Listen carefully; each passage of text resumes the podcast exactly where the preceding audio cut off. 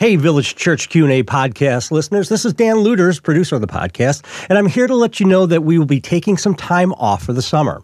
We'll be back with a brand spanking new episode on Wednesday, August 15th. Don't miss it. It'll be a doozy.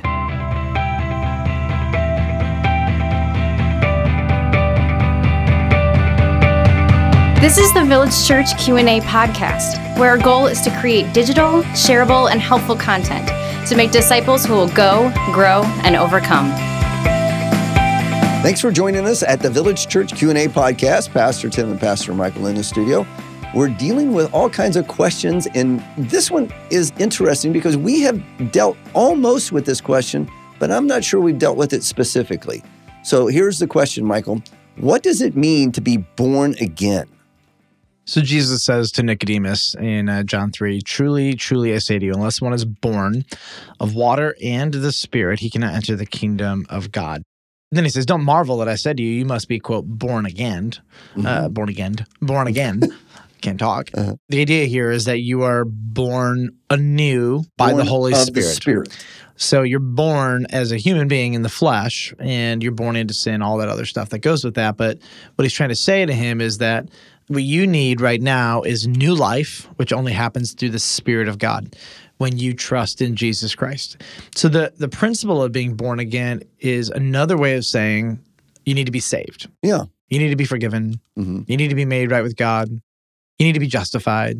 You need to be reconciled. I mean, you can use all these different words. They're all kind of pointing back to this same event where a human being placed trust in Jesus Christ. And then the response to that, if you will, is that God gives you the Holy Spirit Mhm. and you are born again into the Spirit. The Bible says that before we come to faith in Jesus, we are spiritually dead. Yep. That's exactly what Ephesians 2 says. As for you, you were dead in your trespasses and sin.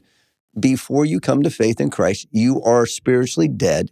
And the only way to be made alive is through the Spirit. The Spirit is the only one that can quicken or make alive Yep. our spiritual dimension of a human being. Yep. So when you're born, you go from darkness in the womb to light, Yeah. right? That's your first birth, right? It's not conceived again, it's born again. It's this Mhm. idea that all of a sudden light in your eye uh, and it changes everything you see, right? Right. When you're born again, you're in spiritual darkness and you are brought into spiritual light.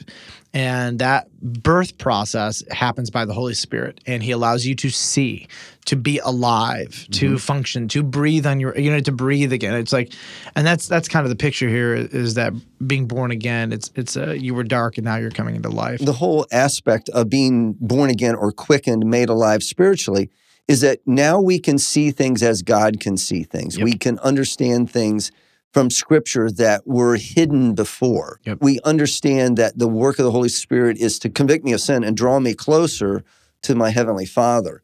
And before that new birth, that's impossible. It can't happen. So the person goes on to say, I don't know what they mean, but I might know what they mean. They said, What does it mean to be born again? Is it when we accept Christ or when our spirits are renewed by receiving the Holy Spirit? So there's one of two interpretations of Yeah. this. Both I think are probably not right. um, the first is that there's a, a gap between when you trust in Christ and when you receive the Holy Spirit. That's not true No, it happens simultaneously. simultaneously. And then the, the second option would be that you can trust in Christ, and, and maybe there's a, this idea of a second baptism of the Holy Spirit or something, and that's when you're born again. That's also wrong. Wrong. And I just come back to this issue that if someone has faith in Jesus Christ, they have the Holy, Holy Spirit. Spirit. The two are necessarily connected. You can't have one without the other. So Mm-hmm. when you trust in Christ, you receive the Holy Spirit and you are born again, saved, etc. You've gone from darkness into light. You're like a baby who's come to the birth canal, and now the the beauty of the world and light is shining your eyes, and all that kind of stuff. So yeah, born again is good. I think that phrase was thrown around and abused so often a few years Yeah. ago. You Really, got to be born again. Be born again. Be born again. Well, you know, people are like, well, what are you What do- what talking do you about? mean? This is where the church can just do itself a disservice at times. We've been talking at Village Church in our sermons about when we go from the cultural majority to the cultural minority. And one of the ways you know that is biblical vocabulary and lingo. they don't even mean anything because yeah, people right. have no point of reference to yeah, it. people don't know what that means. Yeah, 50 years ago, you probably could have asked most Americans and said, like, what does it mean to be born again? And they could probably give you some kind of reference. Oh, you're quoting the Bible. Right. And now people Now are like, like, what? what is that? I think religious people use that to be weird. So just recognizing that, like, we continue to use vocabulary as culture is transitioning that means nothing means to them. nothing. And as Christians, we have to change our vocabulary and our approach in which we share this truth. But we've got to be careful using that biblical terminology to a culture that doesn't understand it. It's like what my wife says to you when, when you're trying to explain to her what's wrong with her car. She's like, speak to me like I'm an idiot. You Yeah. see this little circular thing here? Uh, I you can't- see that I- I- black liquid? That's called oil. I can't use my mechanic terminology. Yes, it's like you know, if she grew up a mechanic, you could, but she didn't. So Right. she has no point of reference that's to the exactly information. And then if we want to actually communicate the gospel, people have this idea that as long as I just tell them the gospel, the gospel will do its work. Well, I could go to you and speak to you in French. It doesn't mean the gospel is going to have any impact on your right because you don't You understand don't it. understand it. And so one of the rules is that gospel proclamation, for it to be effective, requires understanding, Understanding. which means that oftentimes we can have a good motivation in what we're doing, but have a wrong execution or application Yeah. that bears zero fruit.